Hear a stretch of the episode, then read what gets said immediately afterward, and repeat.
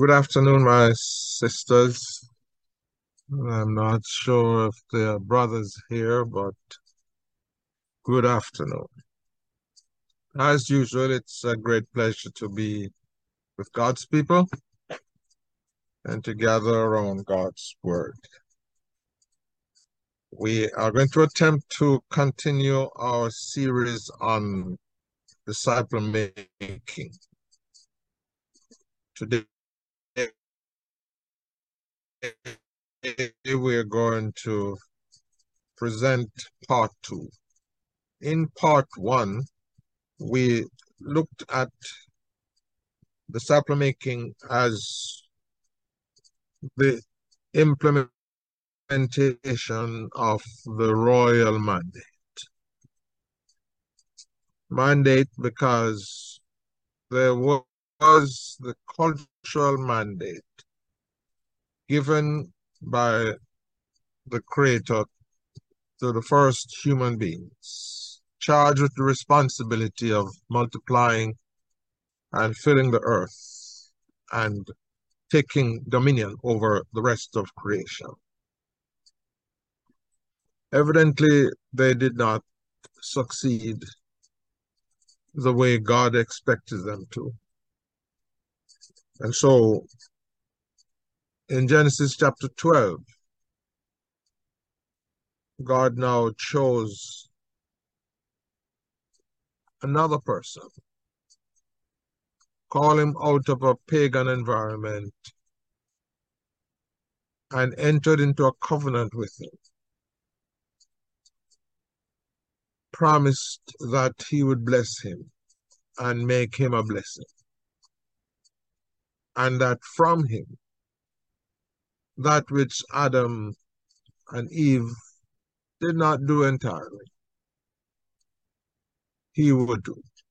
The promise is that through Abraham and his seed, he would bless the world. Of course, by the time we get to the New Testament, we discover that that blessing was more than offspring. It was more than land. It was now spiritual. And, and this is why we would refer to the mandate as not only royal, but spiritual. Because in the New Testament, we discover that this blessing of Abraham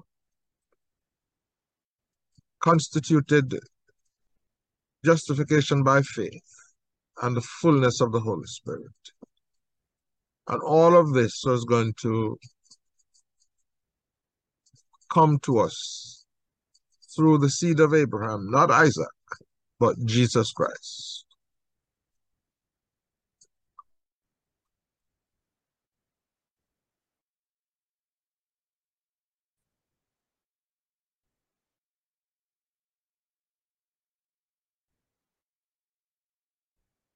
And this is incorporated, this as the Redeemer, the Rescuer, the Savior of the world, the one who will restore man to relationship with God so that man can become man as he was intended to be, demonstrated by the life of Jesus Christ himself. Last time we looked at disciple making, therefore, as God ordained, as what God commanded. But more than commanded, that God made possible. He made possible through his son Jesus Christ, who died to provide forgiveness of sins for all people and rose again to provide eternal life for those who believe on him. And before he returned to heaven, he said to his disciples, All authority is given unto me in heaven and earth. On earth, that authority is going to be vested in the church.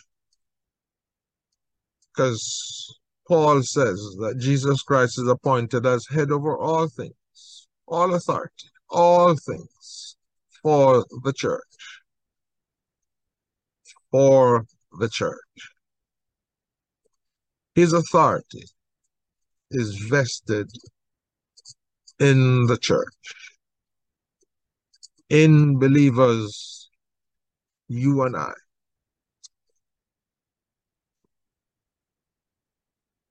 And there's a correlating passage. Of course, in Matthew 28, he says, As you go, make disciples of all nations. And notice the all nations. God is interested in his entire creation, all nations. That was the mandate to Adam and Eve. Replenish the earth, the whole earth.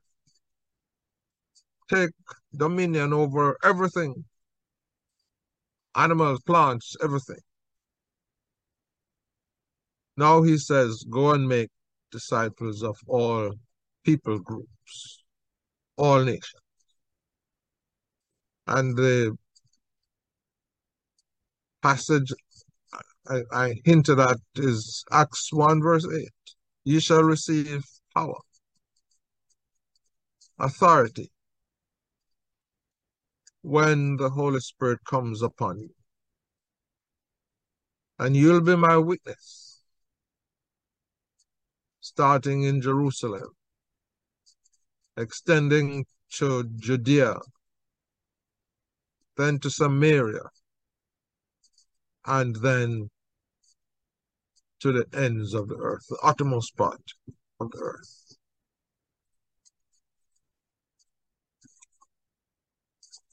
Last time we looked at an example of this in First Thessalonians. And, and just recently it occurred to me that the entire New Testament is a manual of disciple making. It never occurred to me before. That Jesus' plan and purpose was fulfilled. In Mark chapter 3, we read that Jesus ordained 12 that they should be with him and that he would send them forth, which was what he did before he went back to heaven. He said to them in the upper room, As the Father has sent me, so send I you. Think about it. The sending, the apostleship was no different from the sending of Jesus Christ. With the same authority, with the same mission.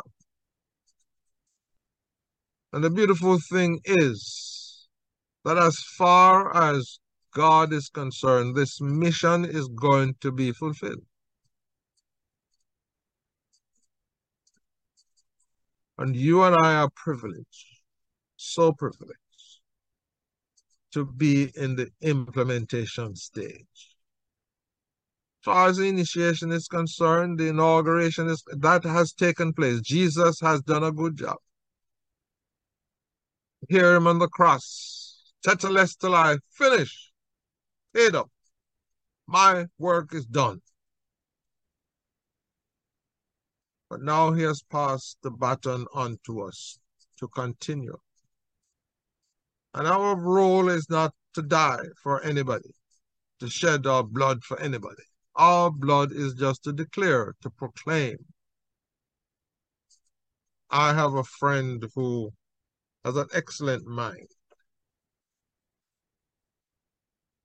Um, photographic memory. And I say, friend, why don't you go and do a PhD degree? He says, what am I doing a PhD degree for? God has gifted me as a proclaimer, and he doesn't need a PhD degree to proclaim. Neither do you. We just need to understand, to believe. And as scripture says, how shall they hear without a preacher? So last week we looked at simple definition that disciple making is a process by which believers will attain to the whole measure of the fullness of Christ, where we will be on a journey to become more and more like Christ. In other words, we enrolled in the school of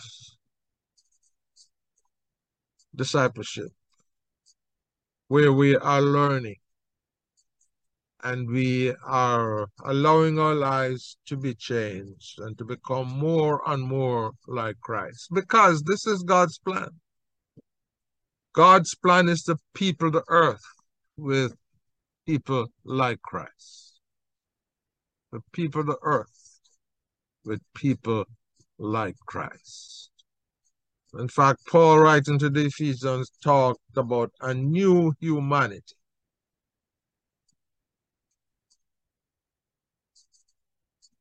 And you and I are privileged in bringing this into being, where people will hear the gospel,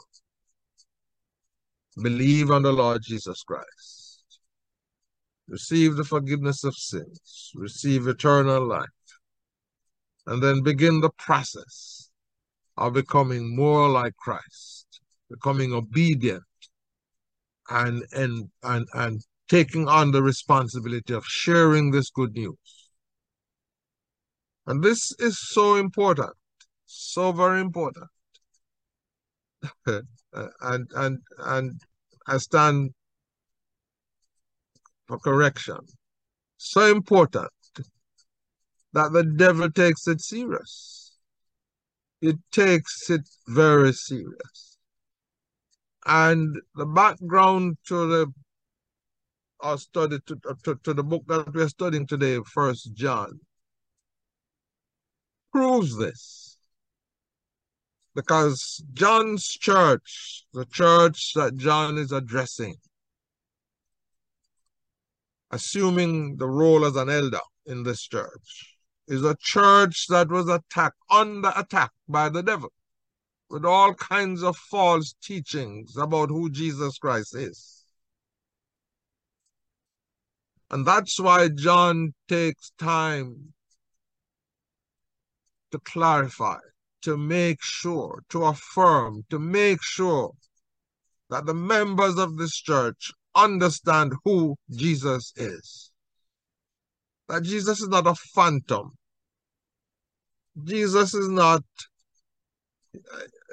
Jesus was from the beginning. He was God from the beginning. He didn't become God after he was born. He was God before he was born. And the Spirit of God came upon him and remained on him and has not left him. But they taught all kind of foolish doctrines about who Jesus is. So the devil takes this serious and tries to deceive and confuse.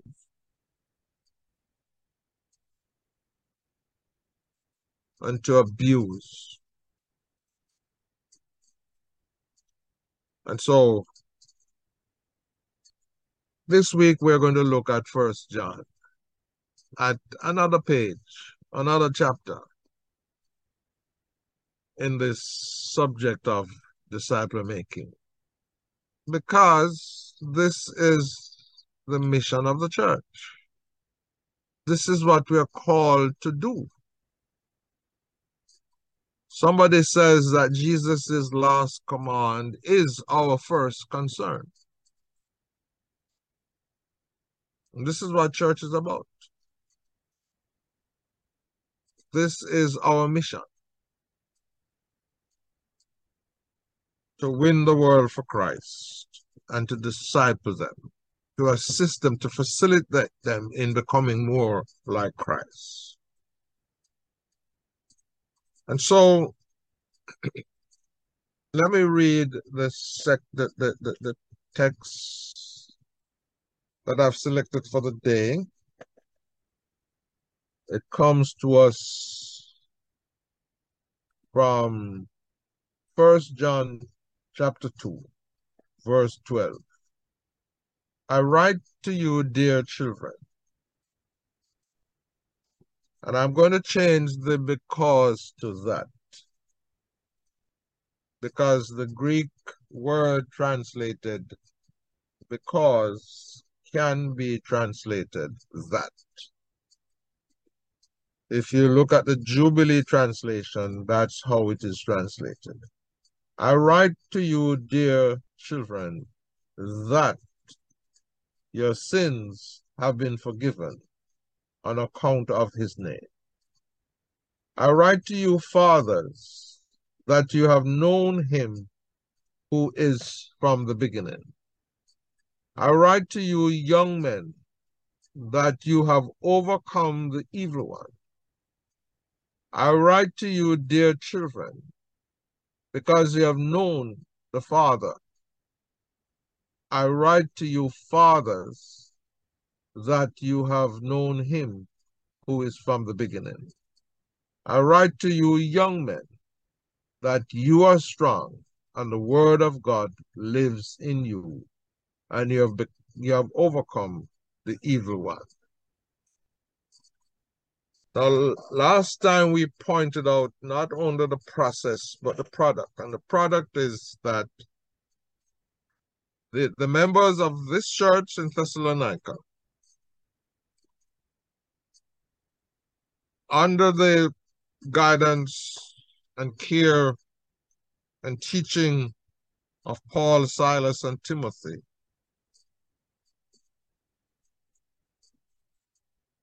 displayed tremendous faith, love, and hope. And as they imitated their teachers who imitated their Lord, they became models. Models to the churches in their province and in the entire country. And their faith was known everywhere and that they echoed, they sound forth. The, the Bible says, the message of the gospel everywhere, fulfilling what Jesus said. You go and make disciples of all nations. When the Holy Spirit comes upon you, you'll be my witnesses, starting at home, extending to the neighborhood where you live, to your borough, your your county, then your country, and then to the uttermost part of the world. Question to begin our study for today is what happens when you receive the message of the gospel? Have, have you considered this? what happens to you when you receive the message of the gospel?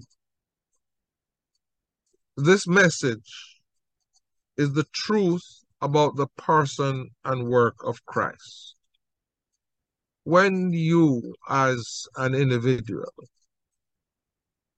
receive this message,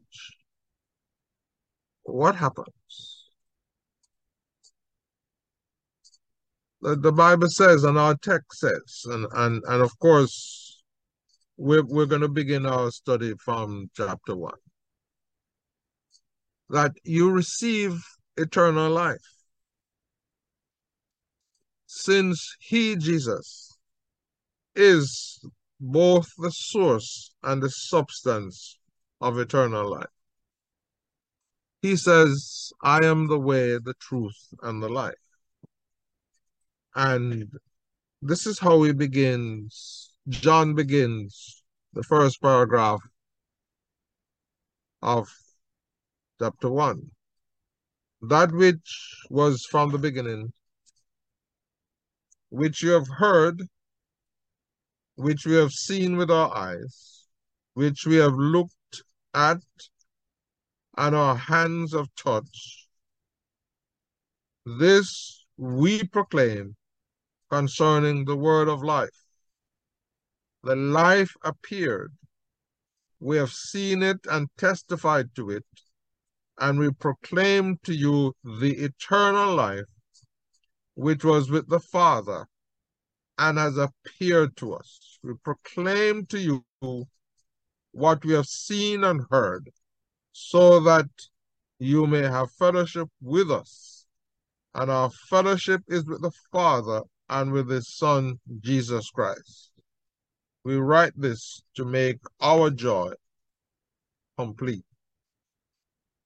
In John 17, verse 3, it is, it is stated this way This is eternal life, that they may know you, the only true God, and Jesus Christ, whom you have sent. So when we respond, when we receive the message, we receive eternal life. Because the message is not just words that we preach. The message is a person. And the person is the one who loved us so much that he died in our place, as he stated in another place in the same letter, and rose again from the dead so that we can receive eternal life. Now, when we receive eternal life, what happened when you receive eternal life by believing in Christ? What, what, have you thought about that? Now, the paragraph I just read tells us. It says, We proclaim to you what we have seen and heard, verse 3, so that you also may have fellowship with us and our fellowship is with the Father and with His Son, Jesus Christ. So, believing God's truth brings us into a living union with God and with fellow believers. A living union that nothing can change this is defined as fellowship or as relationship with the Father and the Son. So, fellowship. It might be referred to as unity in, in, uh, in other places, but John uses a word that is very powerful, a word that we are going to think a little bit more about. Somebody says that faith is the door to fellowship. Faith is the door to fellowship. Fellowship with God the Father, the Son, and with one another. In classical Greek, the word the word koinonia, which is the word translated fellowship here, is used as a favorite expression of marriage, the most intimate bond between human beings. Marriage. You know, there's a word that says that for this cause shall a man leave father and mother and shall cleave unto his wife. And literally that, that means is, is like dust sticking to the sole of your shoe. A living union, not just a mental union, an emotional union, but a living spiritual union. That's why the Bible says that by the Spirit we are baptized into the body of Christ. It's unbroken it is strong, it's a bonding. It is used here as an appropriate description of Christian relationship with God and fellow believers. Verse 6 and 7 say, If we claim to have fellowship with him, yet walk in darkness, we lie and do not live by the truth. But if we walk in the light as he is in the light, we have fellowship with one another, and the blood of Jesus Christ, his Son, purifies us from all sin. So, fellowship is what we now have with God. Koinonia also means participation or sharing in a business partnership or joint tenancy, like titles these days, where two persons can be vested as owner of a property. I'm not sure if John was thinking of the partnership that existed between himself, his brother, and his father in the fishing business. And therefore, they were joined together. There was joint participation in this business. And it is based on the fact that both John and James have the same father. And this is very interesting and very important to note that the relationship between you and I as members of the family of God is the same you don't have a closer relationship than, than I have. Because the same father. John and his brother James were partners in their father Zebedee's fishing company because they were sons of Zebedee. The only way to genuine membership in the body of Christ, into fellowship with God, is believing the apostolic message.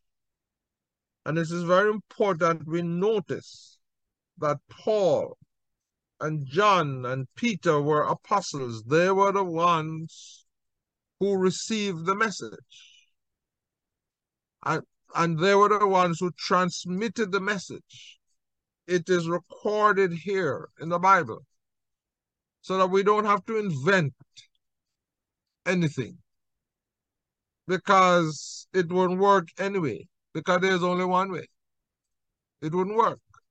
We can come up with all kind of new ideas, but it won't work because this is the one God ordained way. The only way to genuine membership is by believing the apostolic message. Now,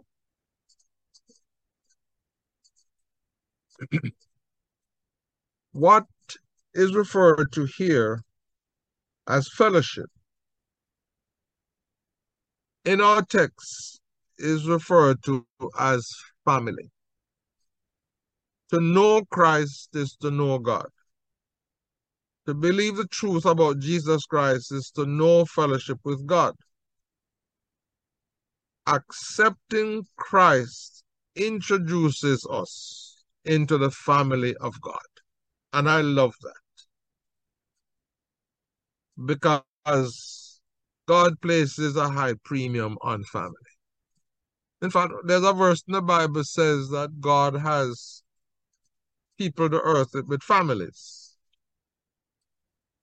You see, it, it's not it, it, it is not sociologists who invent the idea that the family is the basic unit of society.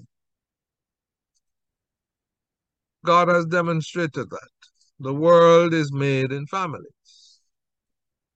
He has distributed the, population of the world in families. So when we accept Christ into our lives, we are automatically introduced into the family of God. To belong to the Father is to belong to one another. And so last week we had that picture of a nuclear family. Paul, Silas, and Timothy functioning as mother, father to children. And that's a beautiful picture. But the picture painted in scripture seems to go a little beyond the nuclear family to the extended family. Or if we stick with nuclear family, that is beautiful enough and accurate enough that all of us, and, and, and, and John refers to all believers as children, dear children, children of God, because we belong to the one Father. Now, if our sins we belong to the family of God, we are called upon, and as you read through John writing here, some people say it is not a letter because it does it doesn't begin or end it like letters used to in those days. But whatever it is, instruction here is writings, whatever. um, he talks a lot about how we should behave. And what he says is that what we believe should affect how we behave. In our text that we chose, it seemed to suggest that who we are should determine how we behave. And one of the argument that he presents or fact that he presents, facts that he presents is that we should walk in the light. But he says we should walk in the light as he is in the light. So we are controlled. Our walk is controlled.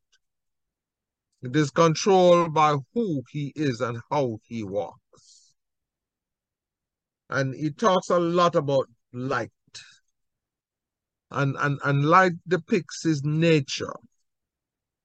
It, it, another word for light could be holiness. So the question is, what does it mean to walk in the light as God is in the light? And in chapter 2, he addresses that. He says, My dear children, and now he's referring to children at all stages of growth and development. I write this to you so that you will not sin. Now, the, the false teachers had some weird ideas about sin. But what he meant here is you must not disobey the command of God. You must not displease God. You must not try to go off on your own and think that God will be pleased with you. If anybody does sin, we have one who speaks to the Father in our defense. And that is encouraging, don't you think? In other words, what he's saying here, you should be conscious of. And later on, he says, confess your sins.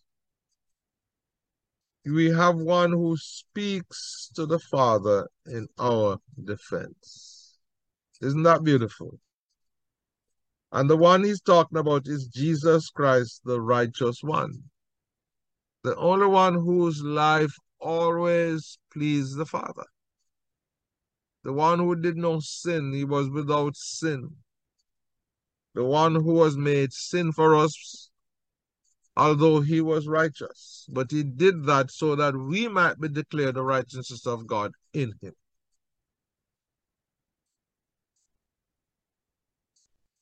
Secondly, he says, he says here, he is the atoning sacrifice for our sins, and not only ours, but also for the sins of the whole world. We know that we have come to know him if we obey the command. The man who says, I know him, but does not do the command is a liar, and the truth is not in him. But if anyone obeys the word, God's love is truly made complete in him. So to walk in the light is to walk in love. Well, let me finish it. Um, the true God's love is truly made complete in him. This is how we know we are in him. Whoever claims to live in him must walk as Jesus did. So to walk in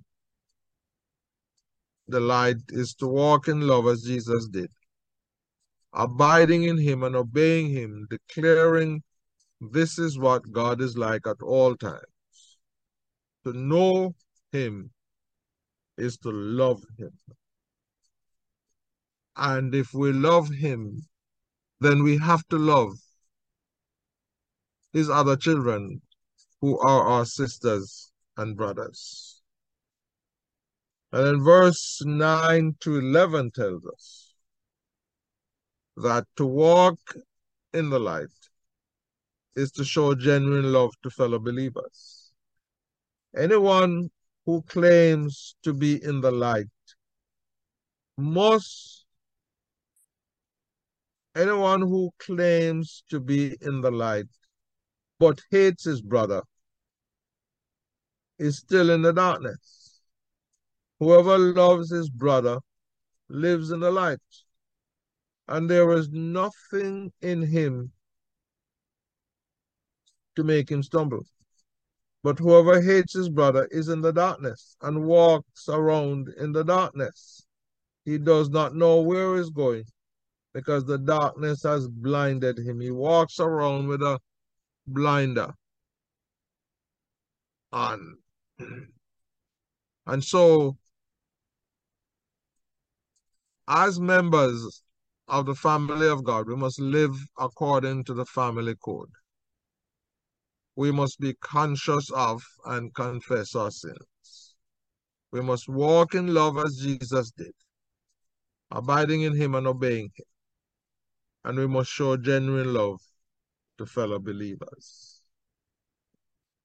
One of the things, one of the things I learned that has blessed me is the fact that you know, I've just discovered that the entire New Testament is a manual on disciple making. But I've also described that anywhere you turn in the New Testament, there is some reference or inference to the new covenant. Because here we seem to discover a built-in means of growth. A built-in means of growth. That we really don't have to come with things from the external. It's it's it's it's it's built in. Note that the word translated because can be translated that in our text which would make each line statements and not casual. It is not saying this is a cause, but it is saying that this is what it is. like the Beatitudes in the Sermon on the Mount, we have descriptions, not prescriptions. He's not saying that we must, he said, blessed are the poor in spirit. He is actually congratulating is the assumption. He's making an assumption. So he's saying here, children, your sins are forgiven on account of his name. This is who you are.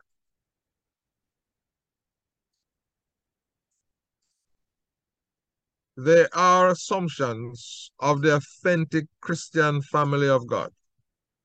And he speaks as the elder who knows what is required. Affirming, not scolding believers, not trying to send them on a guilt trip,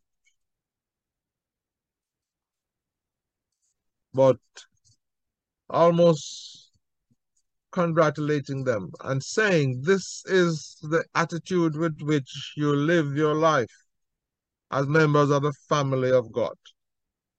Live with the understanding that your sins are forgiven according to his name. Not because you paid penance or because of any good works, but because of the grace of God, you have been forgiven of your sins.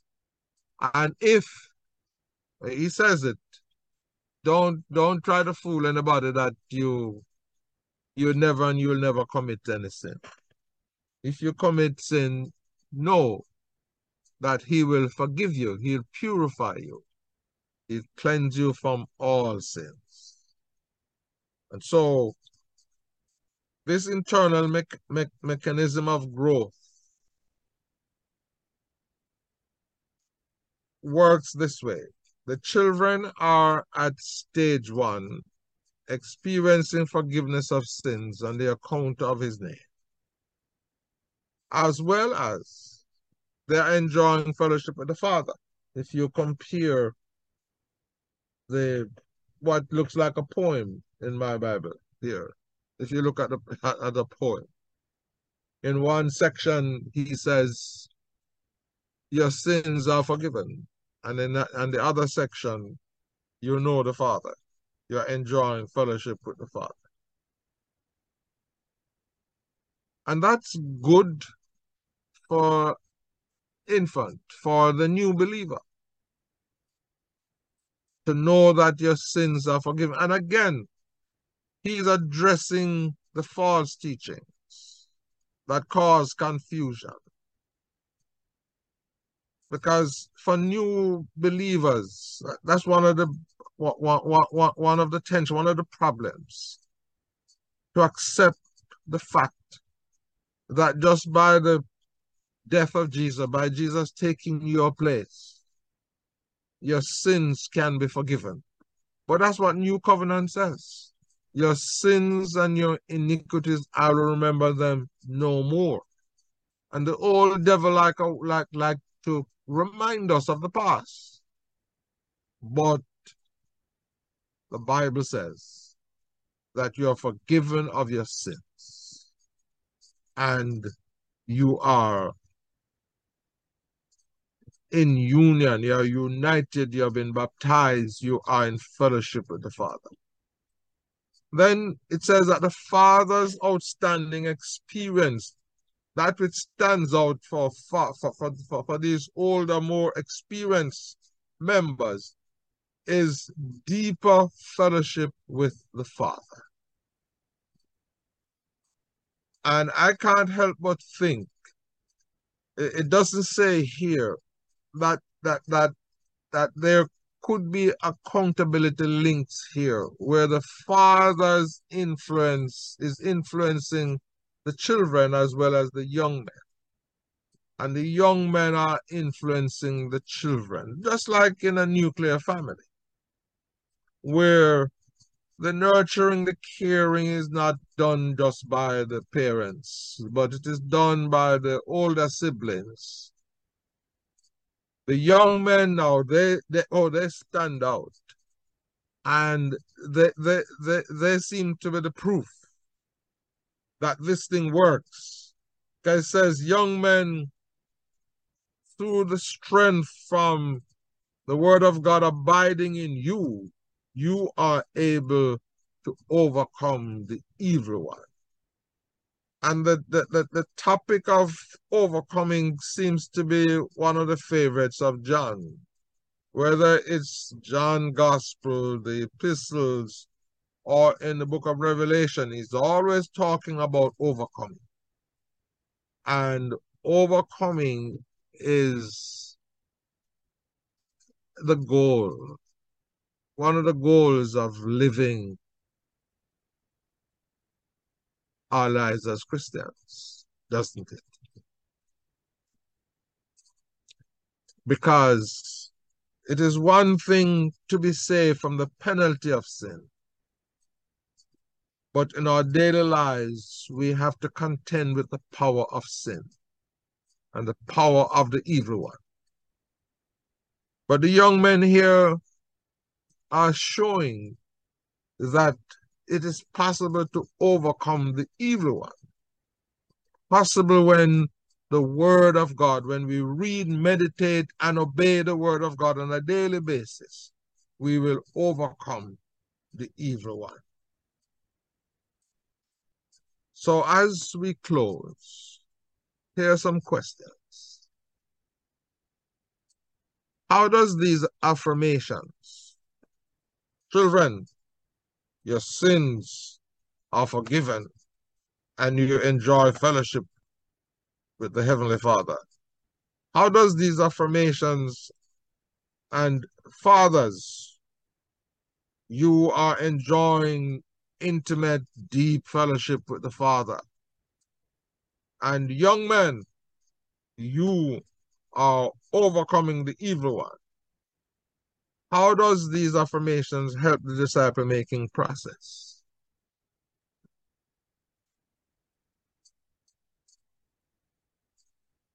How? Is, is John wasting words here? Does he have a strategy? Does he have a purpose, a goal? I think so. Because if you know who you are and where you are, you will know what progress is needed. Because if children look at and, and see how their fathers behave and see how the older siblings behave, that will become an incentive for them to read the word, to meditate, to pray, to be more obedient.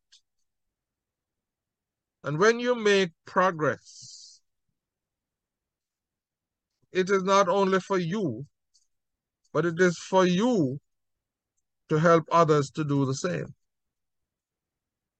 So I can't help but think that this was what is happening in this church, where those who are more experienced are influencing those who are less experienced.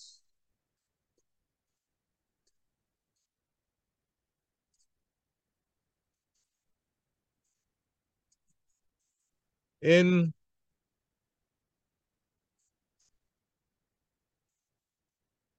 the family of God or in any family,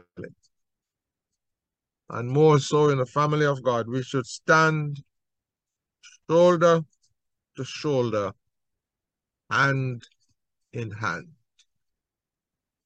We should be saying, Here's my hand, take my hand. I need you to take me along with you on this journey so I can rise higher. We should stand shoulder to shoulder, hand in hand. Father, help us. Instead of scolding, criticizing, putting people down, Help us to affirm them, to recognize where each person is in this disciple making process. And like the apostles, like John, to affirm, to reinforce, and to model, to show what it means to become more like Christ. We pray in Jesus' name. Amen.